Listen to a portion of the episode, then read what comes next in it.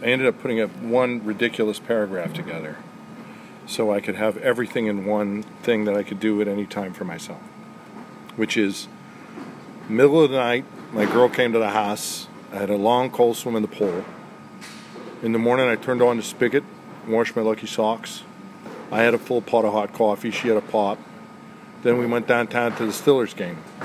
Snap them Bengals like a gum band. And then we went over to Bridge to the south side to meet yinz guys at my bro's house for some ho-hos and another cup of joe and that.